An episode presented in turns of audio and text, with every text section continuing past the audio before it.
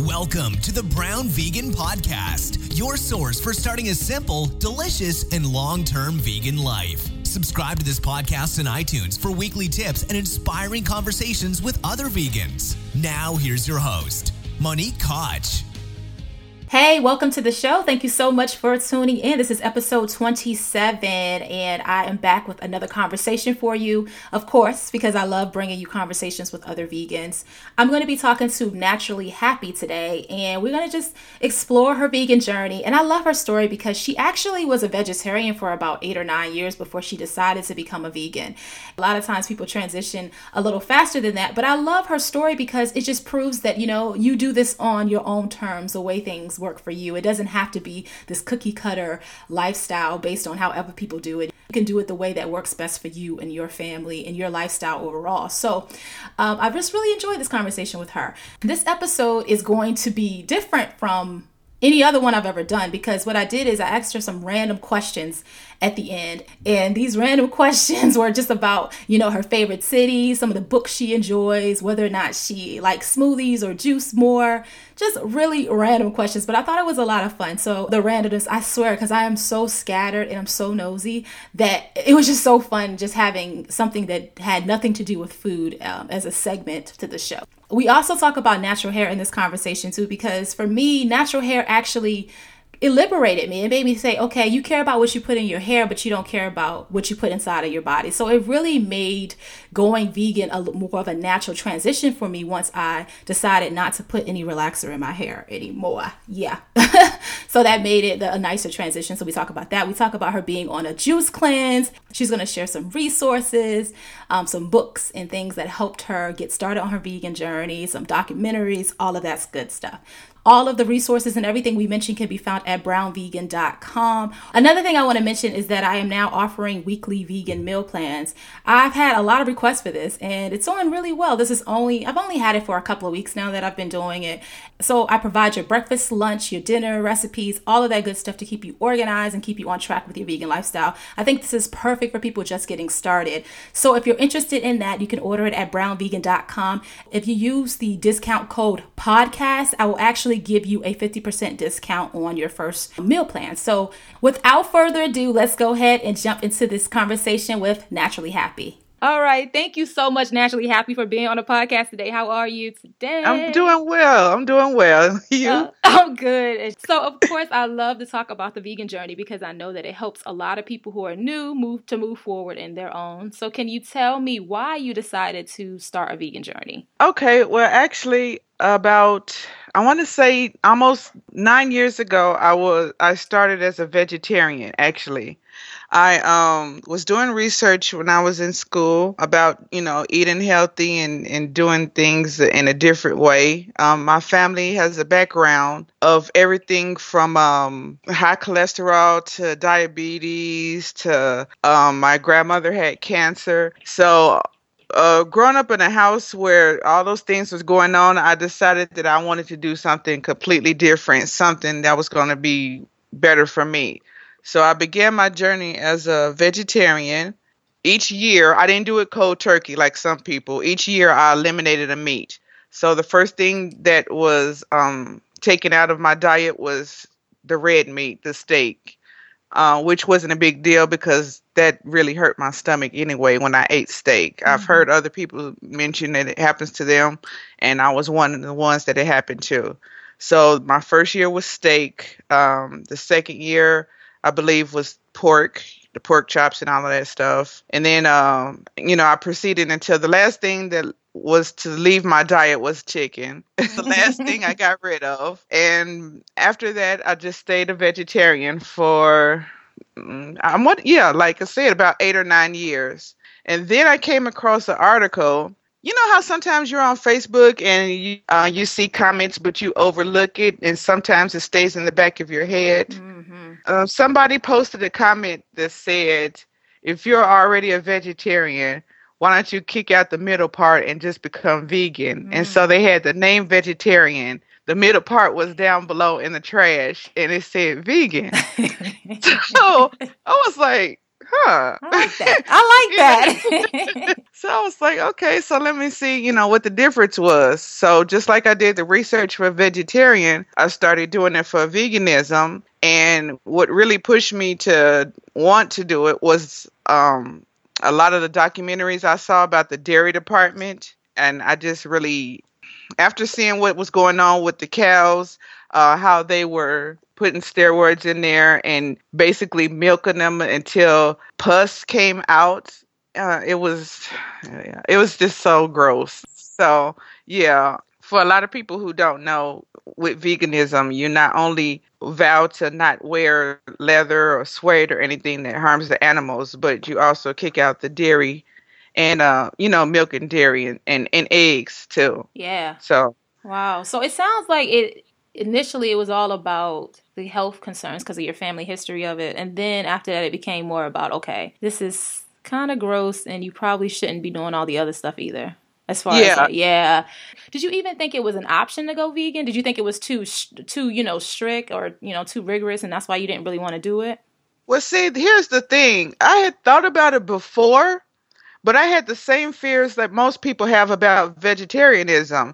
I was thinking, well, if I become vegan, what if I accidentally eat something that has, you know, a product in it, or, you know, what if I just can't eat anything? And then I came across a whole bunch of cookbooks, which I still use to this day. I went um, to Barnes and Noble and Books a Million, and I found out that there's a lot of good foods. You know, being vegan, all you have to do is substitute uh, certain items. They have substitutions for cheese. They have substitutions for butter.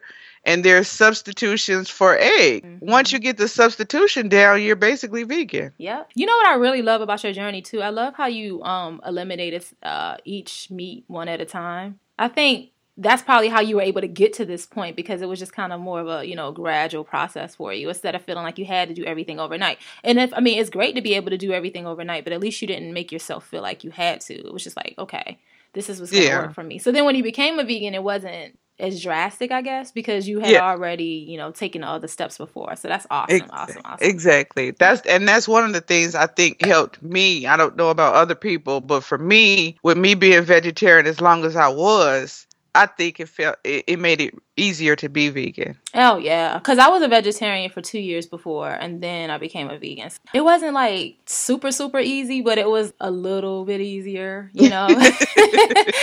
so when you first became a vegan, what did your plate look like? Do you remember? What year was this when you decided to become a vegan? It was two years ago, Okay. exactly. Well, no, not exactly, but um, October marked my two year anniversary. When I first turned vegan, I um actually I have a I know the name of the book. My first cookbook was called Vegan Comfort Food by um, Alicia Simpson, and in her book, which I mean, and I have to admit myself now that I've you know been doing the journey, it's probably not the most healthy food because in her book she has it's the reason why it's called comfort book is because it's all the junk foods that you normally had but it's just substituting the recipes so it was hamburgers pizza uh, tacos All the you know it, stuff. yeah yeah and sloppy joes yeah, all the good stuff. so with me with me have yeah right So with me having that cookbook and trying to introduce it to the family, it worked out a whole lot easier because all they saw was sloppy joes. They didn't care. I love that. That's a perfect lesson because um, I think that's what it's about, though. It's about making sure that the food feels like familiar and simple and delicious. Because if it's not, then people feel like it's too much of like a, a shift, too much work that you're doing. If it doesn't feel like like if you don't eat squash now, when you become a vegan, maybe you shouldn't start with squash necessarily Yeah, right away. Start with something, yeah. Start with some of your favorite foods, and then move on to the squash. I think it's like levels to this. I don't care what anybody says. It's like levels to this to this journey. I love that. Thank you so much for saying that because that is so true. Like it made the family a little more open to it. So how old are your kids? I have a, a grown one. My daughter, she's 20. hmm And then I have a 16 year old boy and an 11 year old boy. You know, one of the main reasons I wanted you on the podcast is because I wanted to talk about the natural hair and how natural hair a lot of times helps us get started on our vegan journeys. It's because, for me at least, um, when I decided not to have the relax anymore and I locked my hair, it made me like, okay, I care about what I put in my hair, but I don't care about what I put in my body. That's just weird. Like it's like this liberation and this kind of awakening that comes with it. So, can you tell me about how your experience is as far as like how do you think there's like a relationship between your natural hair because I know you you're locked too, your natural hair and being vegan. Mine was actually the reverse. I was already a vegetarian and I came across the same epiphany. I was like, okay, so I'm a vegetarian, but I'm still relaxing my hair and putting chemicals and, and everything in it. And so I started um same thing, doing research on natural hair. And uh I did the big chop in 2009. I did the big chop in 2009. and then after I was natural for I want to say maybe a year or a year and a half, then I t- went and got my locks. Yeah, I know. Isn't it amazing? Like my biggest regret is not doing it like long, long time ago. Actually, when I was younger, I was the one who always had braids in my hair anyway. Mm-hmm. So I felt like being locked was like my final stage because I mean, I'm not going to try to act like I wasn't that girl. I was the girl who had a name for different wigs. You know, I had a yes. I had the Halle Berry wig. I had, you know, the um, uh, Whitney Houston wig. I I had, yeah. uh, you were loving your wigs. You so you named them. yeah, I had wigs. I had colors and everything. And it just got to a point where once I started going on my journey of being natural, everything started shedding slowly like my way of thinking was changing. I was doing more research on different things, trying to, you know, get more empowered basically by myself instead of relying on what I look like on the outside or what society wanted me to look like. I love that. Yeah. We can go ahead and talk about your juicing because I know that you're starting, actually, you're doing like a juice cleanse right now. Is it all day or what are you doing exactly?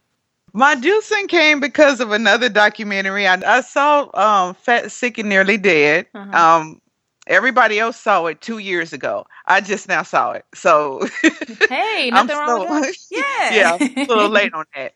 But when I saw the documentary, the guy, he inspired me so much because he had a determination to get himself off of this medicine he was on. He had like maybe I don't know, eight or nine medicines, probably 10 medicines that he was taking. And he was so adamant about getting off the medicine because he had went to so many doctors and they couldn't figure out what was wrong with him. So he did a juice cleanse for um for 60 days and and besides him losing a lot of weight, he was able to get off of all the medicine. So I decided that I wanted to do the juice cleanse because I have to admit I was a junk food vegan, which there are a lot of junk food vegans. Junk food vegan is somebody who, like me, they found out that Doritos is vegan. I'm sorry, the chili Doritos are vegan. So they have Doritos and wait, they found out Wait, what? Chili Doritos are vegan? yes, they are. the sweet you. chili Doritos are vegan. good to know. Good to know. I, I think and you may be talking to me when you said it. no, I'm just. there was actually a website, and it's it, it has all the vegan junk foods, and it starts off with everything from Skittles to Oreos to, like I said, the chili Doritos and I basically had everything. so yeah. I decided to do the juice fast for me because I need to kickstart it. I I feel like I had a a chocolate thing going on. I was addicted to chocolate. Mm-hmm. Cuz you know, the dark chocolate is vegan kind of. yeah, I think it is cuz it doesn't have milk in it usually. Exactly. Yeah. that, that, that's my favorite. ah. but you know what? Look, dark chocolate is good for you, especially if it doesn't have like a lot of other stuff in it. It's yeah, it is. Yeah. Right. eat, eat, a bar. but Oreos are not. Say it again. I said, but Oreos are not. True, true. That's a chocolate you wanna, yeah. I agree. So you're basically doing it to reset. Yeah. I'm blogging daily now to try to keep up with it, but before I even started, I didn't give myself a time mm-hmm. so that I wouldn't feel pressured to keep doing it or if I didn't keep doing it. I just said I'm gonna take it day by day, and so that's what I'm doing now. That's cool. So so far I'm only on day three. hey, that's fine. So are you juicing all day, or is it just kind of like so all day? Yeah. Yeah. I have three juices and one smoothie. My smoothie is before bed because it seems like I get the hungriest around six or seven. hmm So I have a smoothie before, you know, in the evening time, but all day long I just have the juices. How are you feeling? Are you? I know you said you're only on day three right now, but are you feeling like you have enough energy? Or are you still kind of going through that weird? Oh my gosh. no. Yeah. And and and that's another thing I wanted to mention too. Um on the documentary there were a lot of people saying that they had side effects from juice and they were having headaches and things like that. I'm not coming off of meat. So I feel like I'm not going to have those type of problems. Like I said, it's only day 3, but I don't have I don't feel any different. Do you have any other books that you can think of that help you transition? Yeah, actually, yeah. I had the book from um there was a book that I got from the library and it was called um The Vegan Girl's Guide to Life. Um and what it was was there was a girl on the cover of it and uh she had like blonde patch in her head and then she had a sleeve of tattoos on her arm and it made me pick it up. I knew it was something I had to take home because she went into more detail than I had before. It was better than I mean, of course, you know, you could go online, but she had everything in one book, and I didn't have to search and search and search and search because she went into not only the food portion, but in her book, she had um about the clothes, you know, you could wear and where to get them, and then she was talking about um uh I think she had like interviews with people who did the Yep. soap and yeah things like that so she went into more detail uh, how to go vegan throughout your whole life rather than just what you're eating. Exactly. I love that book. And it was so down to earth too. I love it. It wasn't like over it didn't make me feel like overwhelmed. Near you, are there any uh, you know, vegan restaurants or anything like that?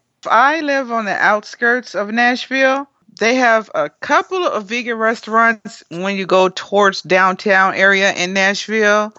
They have something called the Goat. Yeah, they have the vegan restaurants, but it's not all around Nashville, no. No.